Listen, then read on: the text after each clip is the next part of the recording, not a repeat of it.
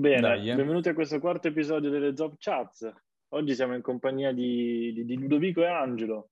Eh, avranno modo di presentarsi in seguito, nel particolare Angelo ci parlerà della, di scrittura del romanzo in codice.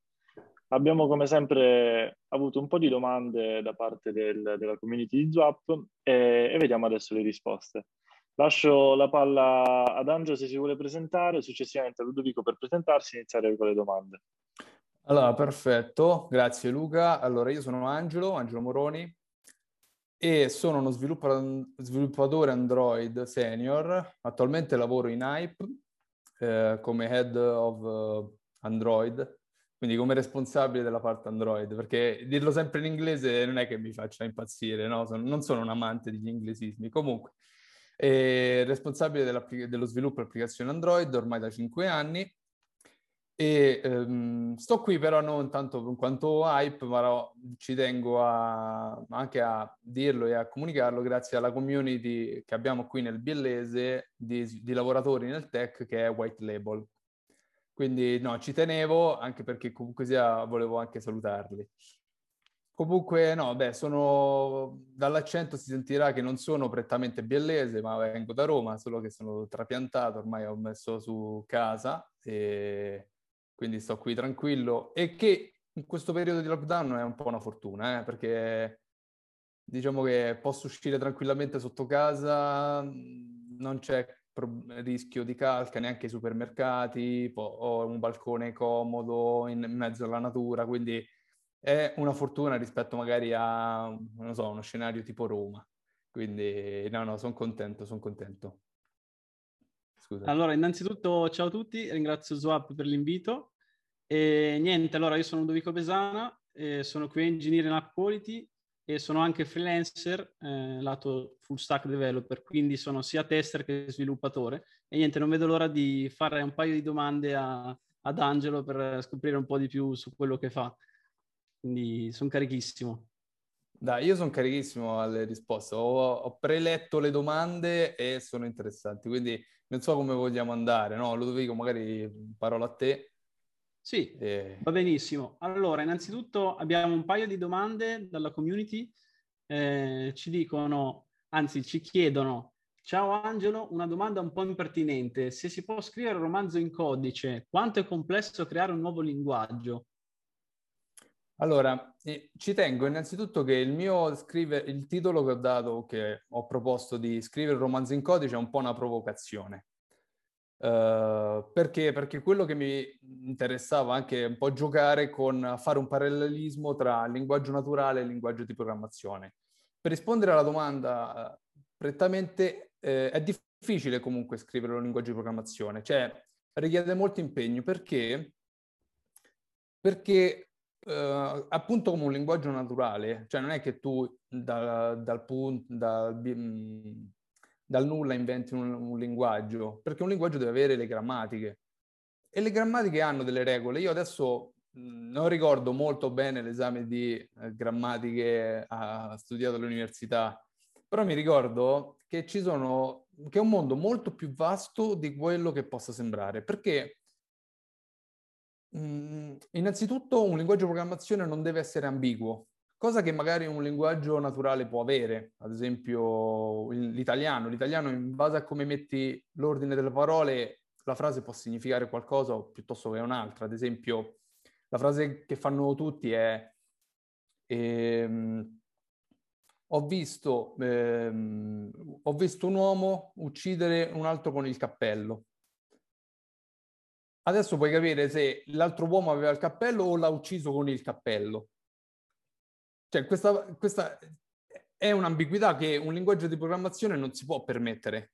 E quindi devi scrivere una grammatica fatta di parole chiavi e sintassi che, in modo tale che non, non sia ambigua. Oltre a questo poi devi scrivere anche un, eh, un, mm, un traduttore, un, un interprete. E anche lì mi ricordo c'erano varie, varie filosofie, c'era chi leggeva da sinistra a destra, chi leggeva da destra a sinistra, chi scorreva avanti e indietro, in modo tale appunto da evitare eh, possibili ambiguità e possibili errori. Poi questo qua ulterior, ulteriormente l'interprete va scritto con un linguaggio non di alto livello, ma di un livello superiore, inferiore. Ad esempio, i linguaggi in Python, il, l'interprete in Python è scritto in C, poi vabbè, ci sono altre ottimizzazioni, quindi tu devi conoscere un linguaggio un po' più difficile per costruire un interprete che capisca un linguaggio che tu vuoi costruire. Non è, è molto difficile, è molto difficile. Infatti, diciamo, negli ultimi anni sono pochi i linguaggi che stanno prendendo piede. Eh, forse l'ultimo è il Kotlin, eh, che però c'ha dietro JetBrains, che comunque sono dieci anni e più che lo stanno sviluppando, prima che ha, comunque ha preso piede. Uh, altri linguaggi che mi vengono in mente, anche lo Swift di iOS, di iOS. Eh, comunque dietro c'è la Apple, non c'è una comunità. Eh, ci sono poi linguaggi che nascono dalla comunità, ma riesco, rimangono un po' esoterici, un po' particolari. Però vabbè, certo, sto semplificando molto. Però poi un conto è comunque da passare a essere un divertimento, una, un esperimento, a diventare un vero e proprio linguaggio per i programmi di, cioè per la produzione ce ne passa, ce ne passa tantissimo, perché comunque, cioè immaginate un'app ha magari un ciclo di test anche lungo da un mese, pensa a un linguaggio di programmazione quanto deve essere lungo, quanto deve essere testato, è impegnativo comunque. Ok, grazie. No, no, adesso infatti mi veniva in mente il, il framework che utilizzo anche per lavorare, io utilizzo Robot Framework e comunque quello è un, è un open source, quindi adesso viene mantenuto eh, e comunque vengono donati dei soldi per mantenerlo, appunto. Però, cre- diciamo, quello è un framework, però un vero e proprio linguaggio di programmazione sono d'accordo con te che sia un po' impraticabile se non si ha appunto una base solida. Eh, sì, innanzitutto sì, grazie. Sì. per, per no, beh, poi ci chiedono anche, secondo te la sintassi alla base del linguaggio di programmazione, quanto si basa sulla sintassi del linguaggio naturale? Allora, ehm, credo di aver capito la domanda. Um, come ho già accennato, i linguaggi di programmazione devono avere della sintassi, quindi devono avere un ordine ben, ben stabilito di, di, delle parole. Eh, l'esempio più comune, tu non puoi scrivere mh, condizione if in un linguaggio, che ne so, tipo se x, cioè se quando scrivi fai if x uguale uguale 5, deve rispettare quella sintassi, quella sintassi è ben, sta- ben prestabilita e deve, deve rispettarla. E, ehm, quant- la domanda potrebbe essere quanto si basa sulla oh, sintassi naturale? Beh, in realtà cerca di colmare appunto le lacune, perché come ho detto i linguaggi naturali hanno eh, dell'ambiguità, cosa che non può avere un linguaggio di programmazione. La cosa che mh, esperimenti che stanno portando avanti è la mh, leggibilità del codice e quindi stanno strutturando la sintassi dei nuovi linguaggi affinché sia più leggibile in maniera naturale. Mi ricordo anni fa c'era il Ruby in particolare che metteva uh, gli if a fine del comando, quindi c'è operazione fine del comando, che riprendeva un po' quello quando noi parliamo, fai questo se puoi fare quest'altro. Quindi riprendeva un po', ricalcava le orme della sintassi naturale. Quindi sì, in realtà c'è un'ispirazione, però poi vanno a colmare, uh, vanno a colmare quelle lacune, quei problemi che ha un linguaggio naturale. Allo stesso tempo però un linguaggio di programmazione non ha il massimo dell'espressività che ha un linguaggio eh, naturale. Beh, questo per forza di cose, ma anche per comodità, ma anche per scopi, perché tu comunque il linguaggio di programmazione serve per fare una cosa ben predefinita, il linguaggio naturale serve per tutt'altro. Hanno delle similitudini, anche concettualmente, anche se vai a scavare in astratto sono molto simili, però ehm, hanno scopi diversi. Comunque il linguaggio di programmazione, la similitudine dove sta? Che il linguaggio di programmazione serve per riportare in codice un'idea, una soluzione a un problema, mentre il linguaggio di naturale serve per esprimere un concetto. Quindi se io ti devo spiegare che sono innamorato di mia moglie, ti scelgo un linguaggio naturale e te lo spiego e ho delle parole, ho degli strumenti che fornisce il linguaggio ehm, naturale per spiegartelo. Il linguaggio di programmazione non, non, ha quello scopo, anche se astratta, in astratto sono la, molto simili, si, sempre di un'idea si, si tratta, però poi gli scopi sono diversi e gli strumenti che mettono a disposizione sono diversi. Spero di aver risposto alla domanda comunque. No, no, secondo me hai risposto e mi veniva in mente una cosa, tu hai detto una cosa giustissima, cioè dipende sempre poi lo scopo. A me viene in mente quando scrivo i test con robot e comunque uno dei vantaggi appunto di robot è il fatto che poi tu scrivi dei test che siano appunto leggibili da chiunque, diciamo. Quindi anche una persona che non sa pro- programmare appunto può dire, diciamo, può farsi un'idea di quello che poi il test fa.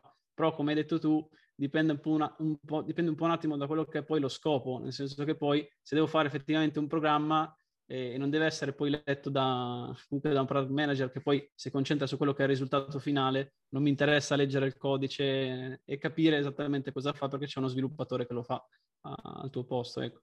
Sì, no, infatti, Così. infatti, certo. La cosa sorprendente è che io mi ricordo quando studiavo il C, c'era il mio professore che ci mh, rompeva l'anima per scrivere i commenti del codice, perché effettivamente il, io adesso, tor- adesso invece scrivo molti meno commenti, cerco di scrivere codice ben più parlante e c'era anche un mio amico, eh, anche lui professore universitario, che diceva un codice ben scritto non ha bisogno di commenti, in parte. Eh, però sì, comunque i ling- nuovi linguaggi puntano a quello, puntano alla m- maggior leggibilità poi in futuro, perché poi, per chi ha scritto codice lo sa, rileggere il codice che hai scritto mesi prima è veramente difficile, perché lì devi rientrare nella logica con cui stavi scrivendo quel codice, eh, che idee c'erano dietro, che problemi dovevi, dovevi risolvere e dovevi sorpassare. Quindi sì, vabbè, i commenti sono sempre un buon aiuto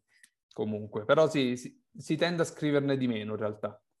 No, è verissimo. E poi soprattutto mi collego anche al fatto che poi c'è una cosa che conoscerai benissimo, la documentazione, che molto spesso nei progetti non, diciamo, non è mai completa, molto spesso non, non la si trova.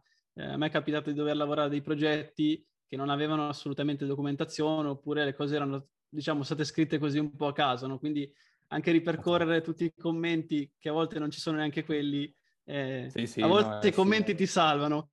Eh, sì, quindi... sì, no, decisamente, decisamente. no, no, assolutamente.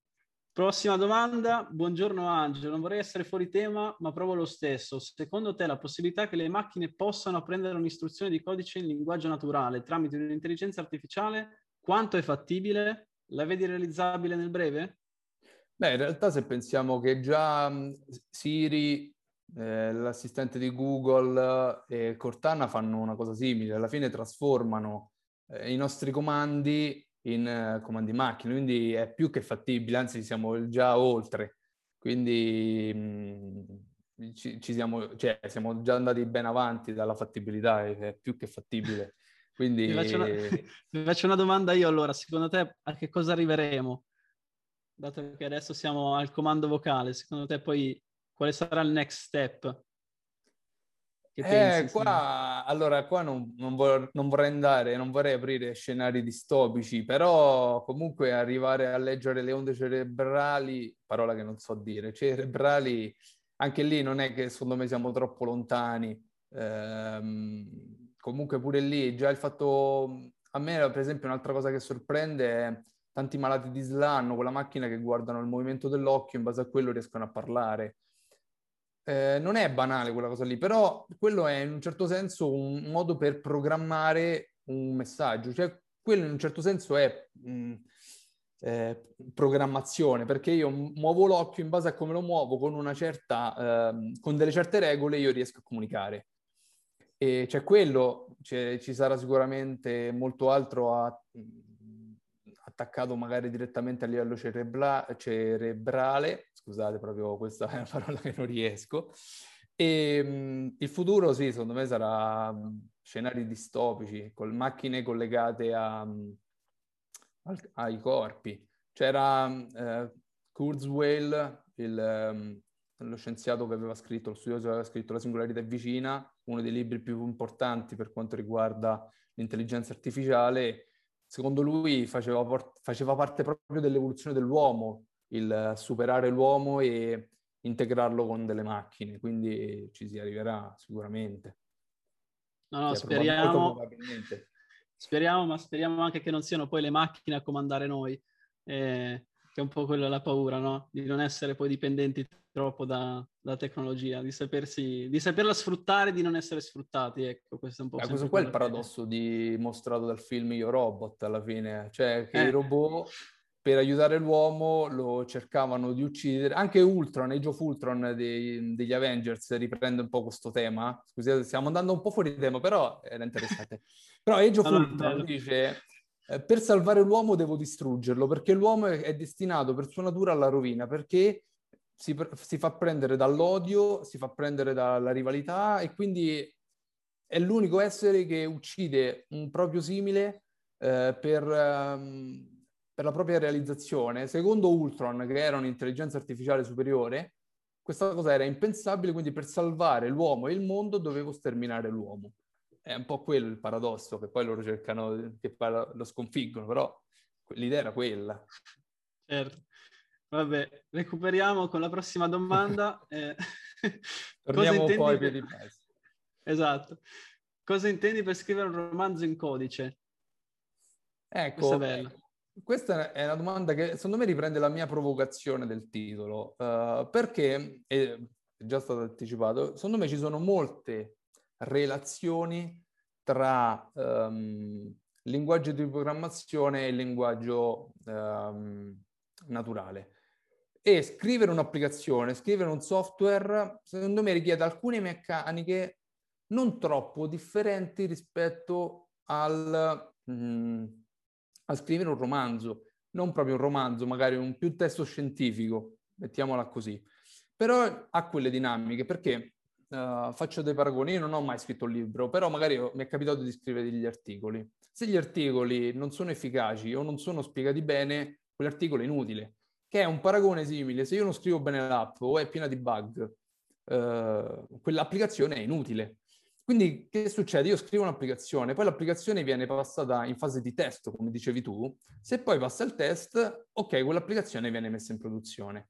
Viene anche confezionata, c'è, c'è fatta una, viene fatta una comunicazione, cioè, mh, vengono fatte anche delle grafiche, che è simile a quando si scrive un libro. Tu il libro, lo scrittore, prima di andare in stampa, passa dall'editore, passa da quello che corregge, cioè ci, è una, una sorta di testing, magari in fasi diverse, però c'è il testing e poi viene scelto il font giusto, viene, viene scelta l'impaginazione giusta, affinché poi quel libro venga confezionato. È molto simile eh, scrivere un, un, codice, scrivere un'applicazione da scrivere un romanzo. La cosa sorprendente, e qua volevo, dove volevo arrivare, io non so se ci sono domande a riguardo, è che la somiglianza tra linguaggio di programmazione e linguaggio naturale si trova negli errori. Perché io finché ti dico, ok, un linguaggio serve a esprimere un concetto, tu dici sì, è vero, ok. Ma gli errori sono molto simili.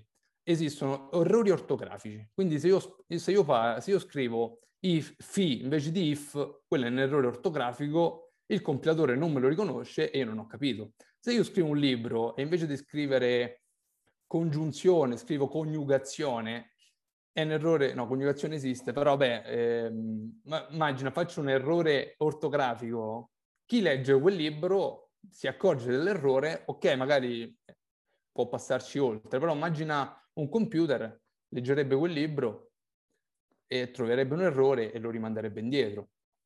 Poi c'è gli errori sintattici, come spiegavo prima. Se tu non rispetti la grammatica, la formulazione, la formula, come si formula una frase co- o come si formula un comando, il programma non, non compila. Ok? Non compila e il, chi legge il libro non capisce e dice no, questa che roba è? E poi la cosa bella, c'è un altro terzo errore, gli errori semantici, cioè quelli di significato. Io posso scrivere un codice senza errori ortografici, senza errori, mh, mm, ehm, di sintassi, quindi che builda, che compila senza problemi, ma ho un bug perché non analizzo bene il flusso e quindi ho un comportamento inatteso, che alla fine è simile a quando io ti dico una frase, te la dico fatta bene, ma la, l'articolo male e tu non la capisci. Magari come questo discorso. La sto articolando male e tu non la capisci. L'esempio che fa sempre ridere che è quella barzelletta dove la moglie manda il marito informatico a prendere, a fare la spesa. Dice, amore, prendi sei uova, poi se ci sono i pomodori prendine 12. E lui torna con 12 uova. Perché? Perché c'erano le, i pomodori. È, questa è una battuta, però quella frase lì effettivamente è un po' ambigua e non possiamo, cioè lo sviluppatore, vabbè, è una, è una barzelletta, però eh, quelli sono errori semantici di significato perché magari, mh, un esempio molto stupido, però magari la moglie doveva esprimere un'altra cosa, si è sbagliata a esprimere, ha costruito una frase giusta, però non efficace a quello che intendeva, oppure tutti, ogni volta i politici che fanno no, sono stato frainteso, no, io mi ricordo Berlusconi, ogni volta che usciva con una frase particolare, poi no, sono stato frainteso. Però che quello non è che aveva sbagliato a formulare la frase, aveva sbagliato eh, a porla in maniera semantica, aveva sbagliato la frase, capito? Quindi è molto simile, eh, cioè sembra strano, ma ci sono molte somiglianze, più di quanto sembri. Certo, no, ricollegandomi a questo, eh, sempre orientandolo al test, penso a faccio un test in automation e durante il test magari non vado a testare quella cosa che in realtà triggera il fallimento, no? Quindi in realtà il test tu lo vedi verde, però in realtà non stai testando quello che, stai, che ti serve, no? E quindi esatto. collegandolo a questo ho fatto un po' questo come, come ragionamento, non so se eh sì, ci sta, perché se tu comunque, tu comunque, chi scrive test comunque scrive un programma, quindi cioè, ha comunque uno scopo, deve risolvere una soluzione, deve esprimere un concetto. Io voglio che quello che sto testando sia corretto. Se tu sbagli ad analizzare quello, il tuo problema, è come se tu uno sbaglia a fare un discorso sbagliando, non analizzando il problema che vuole esporre. Eh, eh sì. cioè, è quello. Sì, sì, diciamo che la base c'è la comunicazione e comunque il fatto di capire quello che viene detto o che esatto. viene scritto. Quindi esatto, comprensione esatto. più che... sì, sì, sì, sì, sì. Ok, abbiamo l'ultima domanda. Allora, ciao Angelo, data la tua esperienza da sviluppatore Android, come ti schieri in relazione ai framework di sviluppo di applicazioni multiplatform come Flutter o React? In particolare, cosa pensi del nuovo aggiornamento di Flutter? Questa è un po' più allora, tecnica. Sì, questa è tecnica e, e, c'è una storia anche qui. Io prima, quando ho cominciato a sviluppare applicazioni, odiavo le, il mondo cross-platform. Proprio non lo sopportavo. Cioè, proprio era ok un'altra era rispetto adesso, stiamo parlando di 6-7 anni fa. E quindi c'era Cordova, c'era qualcosa di indecente. E, ok. E poi invece, per caso, eh, mi sono imbattuto, me ne parlavano in tanti di Flutter, me ne parlavano veramente in tanti. Ho detto, oh, proviamo, ma ero preso, non sapevo che, cioè veramente curiosito, non, non sapevo cosa fare, ho detto, oh, proviamo, per passione. E ho cambiato totalmente idea. Cioè, Flutter è fighissimo. È veramente una cosa pazzesca, proprio, proprio bella. Eh, inaspettatamente mi è piaciuto e ti dico che effettivamente sarà un po' il futuro. Cioè, le, il cross platform vorrei espormi, comunque secondo me adesso anche con la qualità con cui sono arrivati adesso, sia con React Native che con Flutter, eh, riescono a coprire secondo me il 60-70% delle applicazioni attuali. Perché alla fine se vai a vedere, le applicazioni attuali sono un listato di roba, di oggetti, massimo prendi le immagini, eh, compili, cioè mi immagino veramente una, una, l'applicazione delle banche, l'applicazione di Hype, ok, hai dei benefici fa- farla, in, uh, farla nativa, sì, perché prestazioni un filetto migliori, va benissimo tutto, però devi mantenere due team. Hype al giorno d'oggi, a parte ok, ci sono delle situazioni particolari tipo Google Pay, Apple Pay, dove ti richiede un po' il nativo, comunque immaginiamo che non avesse quella roba lì, farla tutta con Flutter la riusciresti a fare senza problemi, ottenendo sempre ottime prestazioni e mantenendo un'unica uh, base codice e un unico team.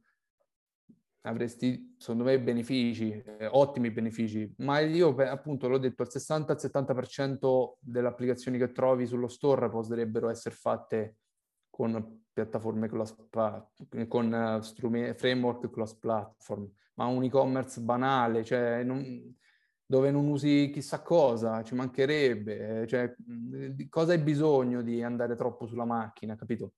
Infatti eBay l'ha fatto in Flutter, eBay, eh, se non ricordo male anche mh, AliExpress era in Flutter, cioè quindi anche conviene, cioè, son, cioè conviene, secondo me mi sono innamorato io di, di, queste, di Flutter per esempio, mi è piaciuto ecco, tantissimo. Ecco se posso, quali sono i vantaggi secondo te di utilizzare Flutter come prima domanda e come seconda quanto ci metti a buildare? Ah, ok. Quanto, as- quanto aspetti? Allora, in realtà um, scrivere un'applicazione in Flutter, i vantaggi sono che appunto scrivi un'unica cosa, un'unica, co- un, un'unica base di codice per uh, tutte le piattaforme. Ci sono un po' dei problemi che risolveranno sicuramente per quanto riguarda la SEO nel web ok, perché ancora mh, non era indicizzata bene fino a qualche tempo fa che guardavo, quindi prendetelo con le pinze con quello che sto dicendo, sicuramente ci lavoreranno.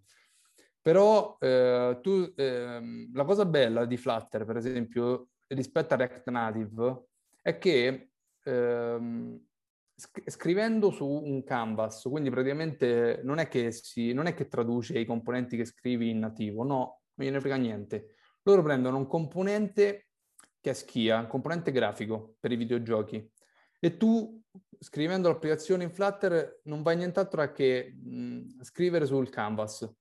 Quindi praticamente tu puoi, sei libero di scrivere i, gli oggetti che vuoi. Infatti la cosa bellissima è che è pieno di widget. C'è la community di, di Flutter, ma anche alimentata da Flutter stesso, fornisce un'enorme quantità di widget già belli pronti, quindi non devi fare niente, devi solo metterli, giocare con, come i Lego, con le costruzioni e riesci a fare un'applicazione decente in relativamente poco. La cosa bella è proprio quella. E il vantaggio è appunto che in pochissimo, io mi ricordo, cioè io non sono un grandissimo genio di linguaggi, mi metto lì e lo provo, io in pochissimo ero già tranquillamente, potevo andare a scrivere. La cosa, sorpre- la cosa, un po' particolare di Flutter è che è quel eh, che è mh, mm, eh, stile dichiar- no, dichiarativo, non mi ricordo come si chiama. Comunque cambia un po' lo um, lavorando a componenti è un po' diverso rispetto allo mm, standard delle applicazioni, è un po' stile React, quindi devi cambiare un po' il tuo mindset e devi metterti un po' a ragionare a componenti che si parlano stati, componenti con gli stati, componenti senza stati, però passato il primo scalino poi di comprensione poi è tutto liscio, cioè è bello, è bello. La cosa bella di Flutter in più è che eh, si integra benissimo sia con iOS che con Android, perché Google su questo punto sono stati molto bravi e eh, hanno una buona integrazione. Addirittura avevo letto, non l'ho mai provato, ma avevo letto che mh, è integrabile con le applicazioni Android native, quindi tu puoi avere un pezzo nativo, un pezzo in Flutter nella stessa applicazione senza problemi. Eh, questo è molto figo. Io ho sentito ah, parlare di Flutter, ma non l'ho, mai, non l'ho mai utilizzato, però ho un grande amico che, che lo utilizza. Devo dire che che è contento. No, no, è figo. Ah, poi non ti ho risposto a quanto ci mette a buildare. Esatto. e, ok, no, la cosa bella di Flutter è che è il live reload, live reload, quindi in pochissimo, eh, quasi istantaneo, tu vedi le modifiche, mh, vedi le modifiche sul, sul dispositivo, che sia virtuale o che sia fisico. Poi vabbè, il build generale per la produzione delle applicazioni dipende dal computer, comunque Certo. Sempre lì, un computer medio, cioè medio parlo di un i5, un po' vecchiotto, 5-10 minuti di build per generare poi l'artefatto. però comunque eh, è molto veloce. Il, cioè lo sviluppo è anche lì velocissimo, hai live live reload e vai tranquillissimo. È istantaneo quasi. Ok, grazie mille. Prego. Ok, le domande sono finite de- della community. Sì, sì non, so se, non, so se, Ludovico volevi farne tu qualche duna direttamente ad Angelo. Sì, sì, qualcuna ce l'ho, eh, ne ho ancora qualcuna. Ma allora, innanzitutto eh, sono curioso. Eh, io ho un po' provato tante carte nella mia esperienza, carte banca, sì, carte conto, insomma un po' di... Ne ho avute ben 10 quindi tra le tante ho, ho avuto anche hype. Volevo dirti, no, è ottima applicazione, nel senso che mi piace molto la, l'interfaccia ed è una delle poche che ho, che ho tenuto, tra l'altro. E volevo chiederti, tu in che, che parte dell'applicazione lavori? Su quale parte di, dell'applicazione lavori? Se siete divisi in... Cioè, come, come è organizzata, diciamo, lo sviluppo dell'applicazione? Allora, la cosa bella qui di Hype è che anche contrariamente a quanto si possa pensare, è che veramente Hype è nata come una startup. Nonostante è nata dentro Bancasella, e, è nata con dinamiche molto da startup. Certo, diciamo una startup fortunata perché aveva tanti fondi, eh, però le dinamiche erano quelle. Per esempio, eh, io sono entrato cinque anni fa, più di cinque anni fa, a settembre 2015, e ero l'unico sviluppatore Android. Quindi praticamente mi sono preso l'applicazione da zero, l'ho scritta, considera che poi le evoluzioni fatte col tempo eh, sono state fatte sullo stesso codice, quindi non è che poi è stato riscritto, no, no, è proprio in continua evoluzione. E io ero l'unico sviluppatore, sono stato l'unico sviluppatore per un po' di tempo, poi il team è cominciato a crescere e con la crescita del team, la crescita dei progetti, eh, c'è stata la necessità di eh, distinguere, cioè di differenziare un po', organizzare meglio. Abbiamo fatto dei tentativi, svelo anche un po' dei segreti, no? abbiamo fatto dei tentativi già in passato di dividerci in squad, stile Spotify, dove tanto nell'agile no? viene citato, e inizialmente avevamo fallito, questo purtroppo è vero, perché c'era un po' di incomprensioni, dovevamo un po' muoverci, no? Dovevamo prendere anche dimestichezza con chi eravamo, perché appunto essendo noi nati come una startup, siamo cresciuti insieme a, alla startup, cioè comunque io prima non avevo lavorato a società così grandi, eh, come me, anche i miei colleghi, ehm, anche chi veniva dalla banca comunque aveva, faceva, altro, faceva magari altro, quindi è stata una bella sfida e quindi è difficile eh, eh, portare avanti un progetto del genere imparare poi da un progetto del genere. Adesso ci siamo ridivisi a squad di nuovo, siamo di più e anche memory degli errori passati stiamo ottenendo risultati sicuramente migliori e poi vabbè il tempo ce lo dirà. Comunque io per ora appunto perché arrivo adesso faccio il referente, faccio un po' più perché sono quello che ha anche un po' una seniority e che conosce il progetto da più anni, quindi diciamo non per chissà cosa, non perché sono strafigo che sono andato, diventato referente, semplicemente anche per una combinazione di, di cose, quindi seniority, esperienza nel progetto, quindi conosco tanti aspetti dell'app e sono diventato responsabile, però anch'io adesso andrò in un determinato team che, si, che verrà dedicato da sviluppo di alcuni progetti e, ehm, e, in questo modo. I progetti invece non saranno divisi su tematiche, ma semplicemente anche in base a effort. Quindi non è che abbiamo un team, che ne so, per l'acquisition, un team sulla qualità, no. Eh, ci saranno, ok, più o meno una tendenza, però saranno soprattutto a effort perché se io giustamente ho un prodotto, un progetto più lungo, che magari faccio operazioni di banking, no? operazioni dispositive, ho un progetto lungo, poi arriva un altro progetto sempre sui dispositivi, ma io ancora non ho finito, non è che blocchiamo quello, piuttosto viene scalato a chi ha effort migliore. Eh, questo è quanto. Secondo me questa è un po', un po' la forza, non tematico, ma anche a effort. Quindi divisione a squad, cross funzionale, va bene, ma poi tener conto anche dell'effort del team stesso. Certo, no, comunque Allora, secondo me, innanzitutto dovresti essere fiero del fatto che poi il codice sia stato poi mantenuto, non sia preso tutto e rifatto da zero, no? Nel senso, secondo me, cioè io al tuo posto sarei tipo fierissimo, tipo... No, beh, ma fatto, l'abbiamo no? riscritto. Eh. No, sì, no, aspetta, qui Ludovico c'è da raccontarti. Sai quanto codice che adesso ci penso avrei, mi mettevo le mani in faccia, mi ho detto, ma come ho fatto? No, no, ris- abbiamo riscritto tantissimo negli anni. Io considero, ho cominciato a scrivere l'applicazione in Kotlin, in Java, eh, proprio all'avventura, con i, proprio i pattern più rudimentali. Poi, eh, anche grazie a un po' di contaminazione, ai droid con cose varie, ho messo già nel 2016 Kotlin.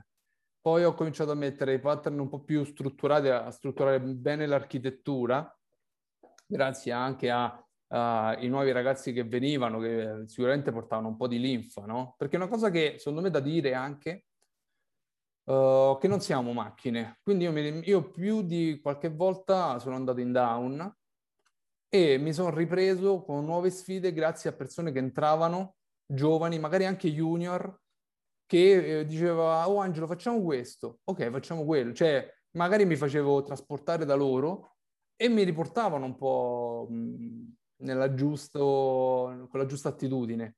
Però mh, di codice ne ho riscritto, ne abbiamo riscritto veramente a quintali. Cioè del, codice, del primo codice c'è rimasto zero praticamente.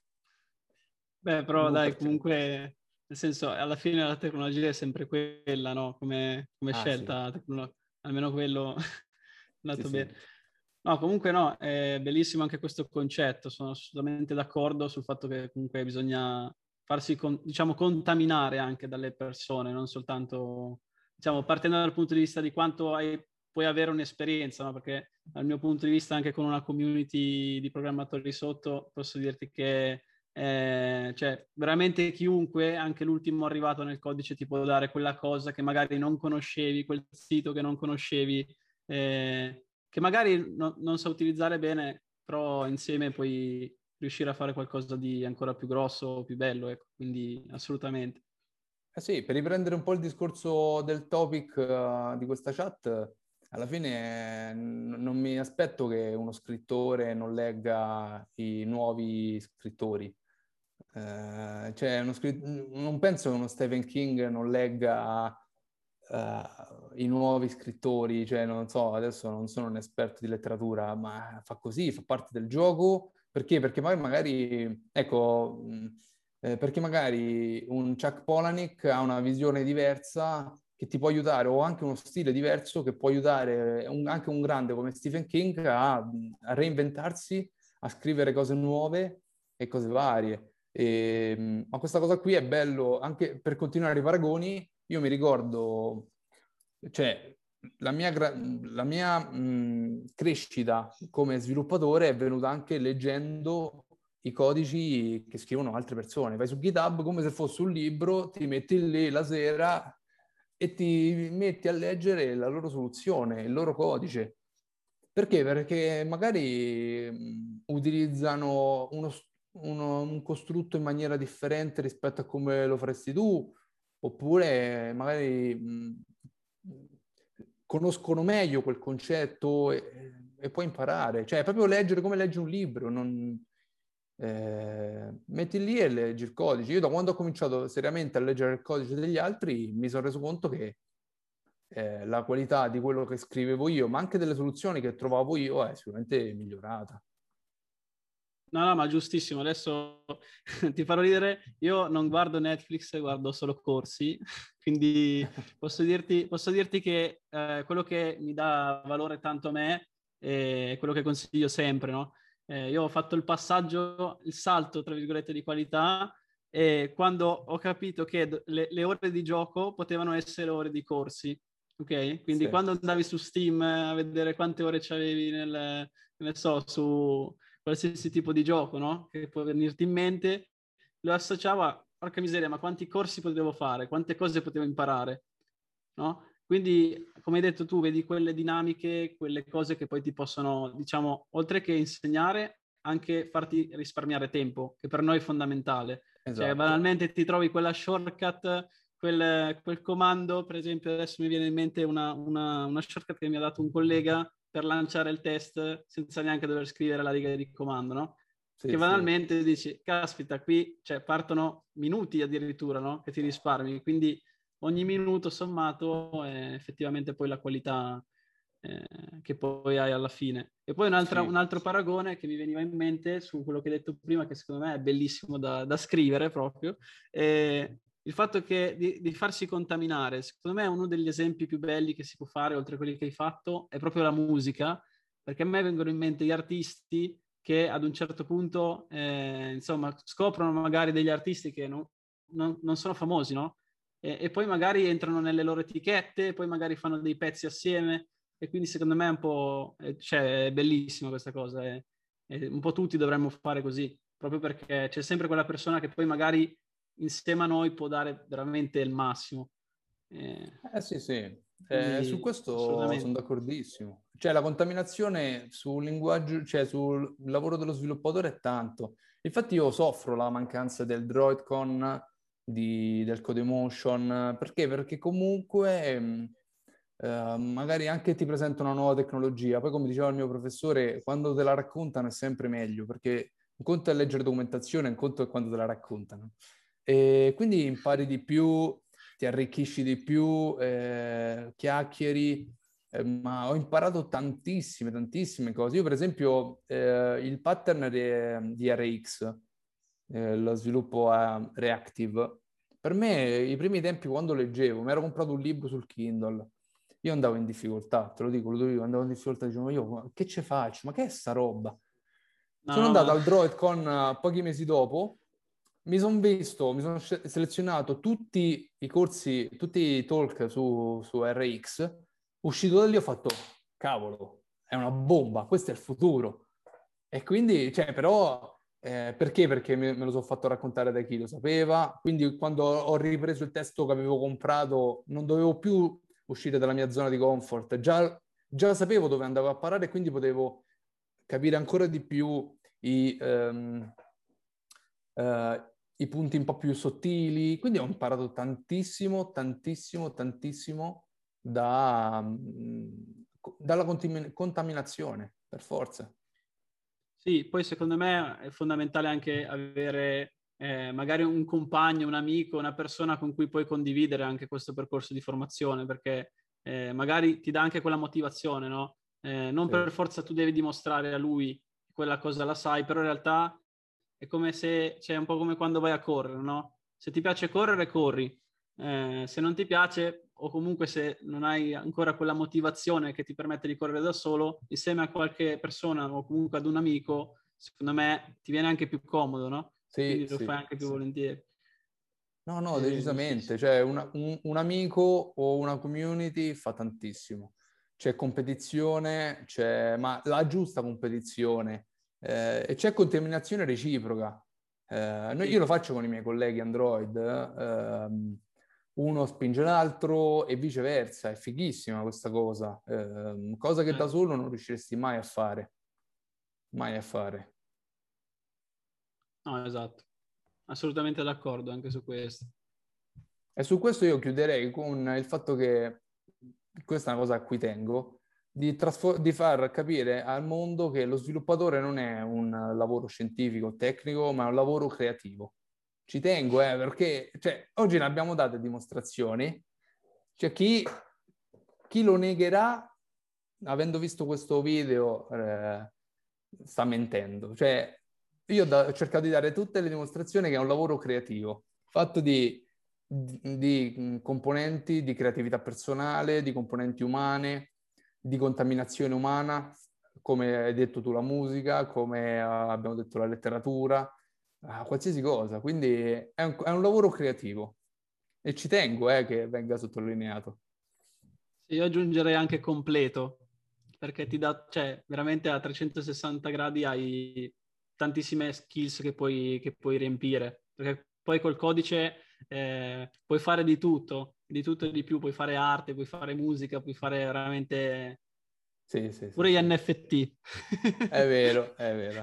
Questo è un altro mondo. Evitiamo di aprire quest'altra finestra, altrimenti andiamo esatto, lontanissimi. Esatto. No, vabbè, comunque è verissimo, verissimo. Assolutamente. Perfetto, allora io vi, vi, interrompo, vi ringrazio anzitutto per, per, questa, per, questa, chiacchierata, è stata super piacevole da, da seguire, anche capito, da, da, da, una persona tipo me esterna all'argomento, è stata veramente interessante. Detto oh, ciò, ringrazio ancora Angelo per essere stato con noi, ringrazio Ludovico per aver, per aver moderato, aver comunque contribuito. E un saluto a tutti, se volete fare un saluto a tutti e poi lasciamo, chiudiamo. Dai, no, grazie a, a voi, grazie a voi veramente per avermi invitato, sono venuto volentieri, sono venuto volentieri. Grazie, grazie a voi, grazie a tutti, alla prossima. Alla prossima.